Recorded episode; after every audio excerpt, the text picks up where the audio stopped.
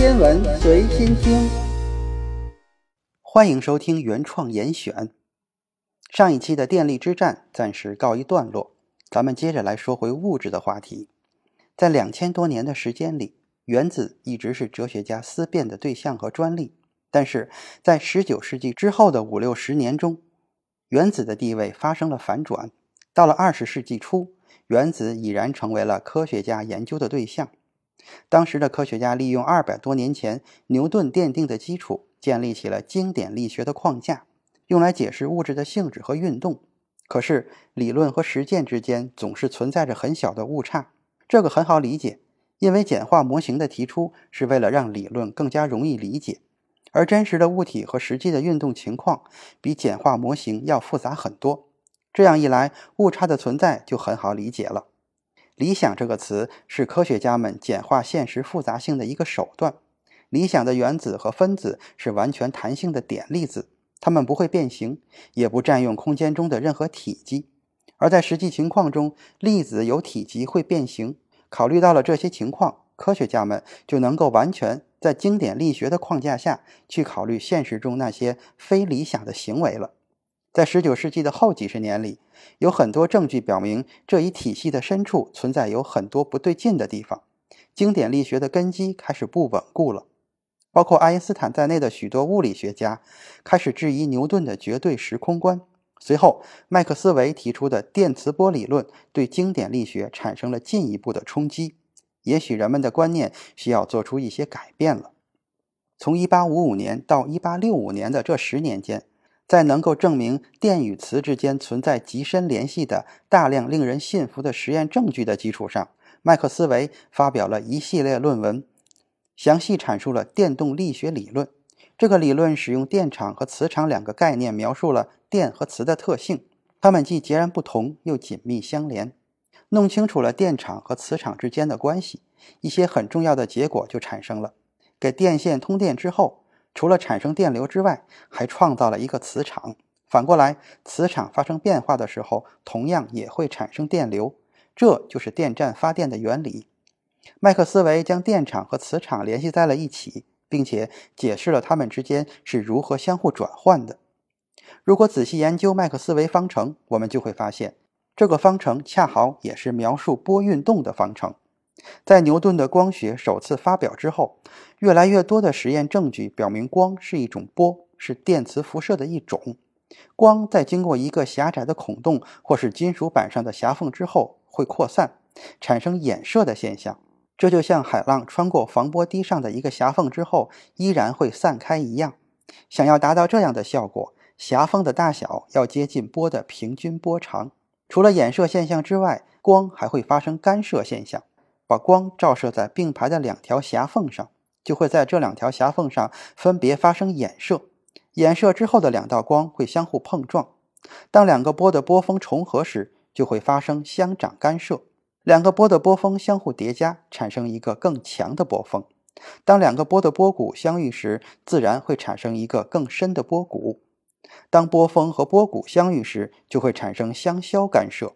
实验的结果是一系列被称为干涉条纹的明暗交替的图案，其中亮条纹来自相长干涉，暗条纹则来自相消干涉。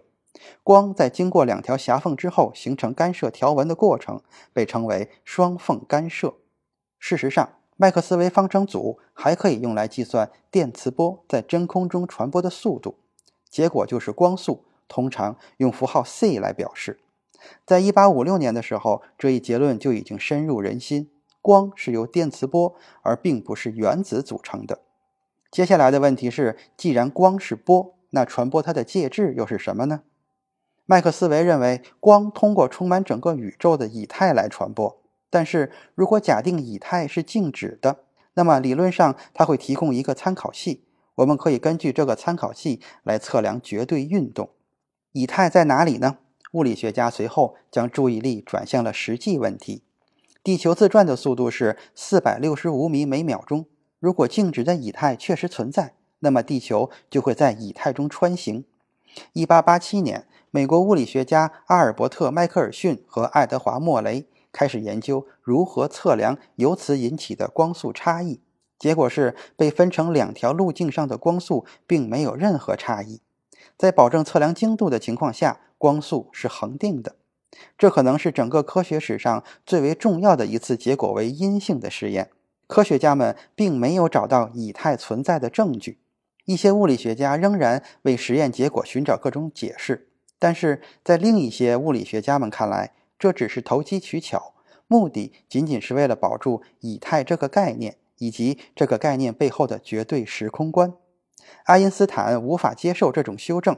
在一九零五年，他发表的五篇论文中的第三篇里，他推翻了静止以太的概念，而且推翻了绝对空间的概念。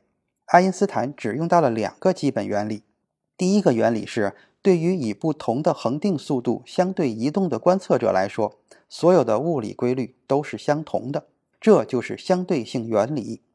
无论是在地球上的实验室里，还是在超音速的飞机上，或者是在宇宙飞船上，只要速度是均匀的，做相同的物理测量，得到的结果都是一样的。只有这样的前提下，我们才能将这些物理性质之间的关系称为定律。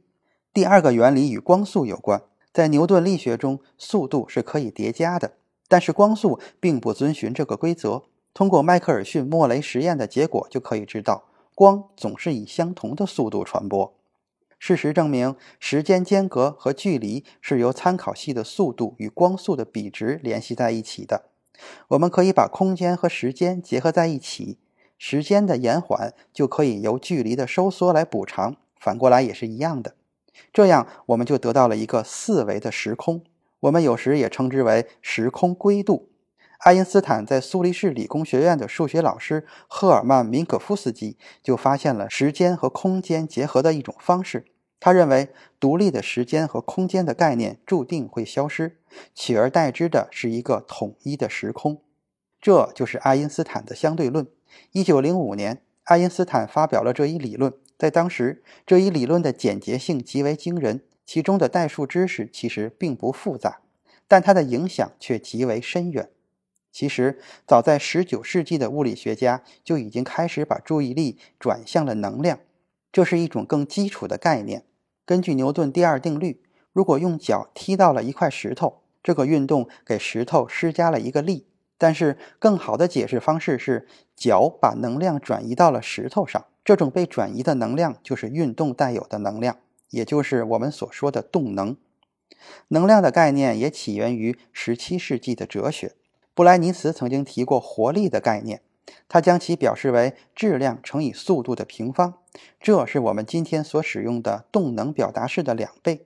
布莱尼茨还推测，活力可能是一个守恒量，这就意味着它只能在物体之间转移，或是从一种形式转换为另一种形式，它不能凭空产生，也无法消失。能量一词是19世纪被引入的，随后能量守恒定律也被提出。而这主要归功于关注热力学原理的物理学家们。爱因斯坦提出相对论之后，又提出了一个增补的附录，并在里面设计了一个思想实验。他设想了一个物体，比如原子，向相反的两个方向各射出一束光，这样可以保证动量守恒。假设每束光都带走一半的能量，这样物体释放的总能量就是 E。随后，爱因斯坦从相对于物体静止和移动这两个不同的角度对这一过程进行了考察。结果，爱因斯坦推导出，在与物体有相对运动的参考系中的测量结果似乎要略微大一些。不过，这一过程应当遵循爱因斯坦的相对性原理。无论在什么参考系下进行测量，能量守恒定律都必须是不变的。那么，在运动参考系中，测量到的多出来的这一部分能量是从何而来的呢？这两种参考系唯一的区别，一个是静止的，而另一个是运动的。因此，我们很容易得出多出来的能量只有一种可能性，就是来源于物体的动能。既然在运动参考系中测得的结果是光速从物体中带走的能量更高，那么只要物体的动能的测量结果稍微低一些，就能保证总能量守恒了。这样的话，就有两种可能性。从动能的表达式来看，多出来的能量要么来自物体质量的变化，要么来自其速度的变化。但是质量毕竟是物体的一个固有的基本性质，这么一看，好像速度的变化来解释更为合理一些。光束在带走能量的同时，会让物体减速，并失去一部分动能。但是爱因斯坦可不管什么合理不合理的问题，他在这篇附录中提出，速度在这一过程中并没有发生变化，也就是说，物体不会因为放射出光束而减速。正相反，光束带走的能量中多出来的这一部分来自物体的质量，其减少的质量为总能量除以光速的平方。爱因斯坦是这样总结的：如果一个物体以辐射的形式放出能量，那么它的质量就会减少。至于物体所失去的能量是否恰好转换为辐射能，在这里显然是无关紧要的。于是我们被引到了这样一个更加普遍的结论上来。物体的质量是它所含能量的量度。其实，只要很简单的把公式变形一下，我们就能够得到极具标志性的方程 E 等于 mc 的平方。这就是爱因斯坦对于物质和能量的理解。下一期我们还将跟随着他的思想去到更加广阔的宇宙之中，看一看智能与时空是如何形成宇宙的结构的。今天的严选就是这些，咱们下次再见。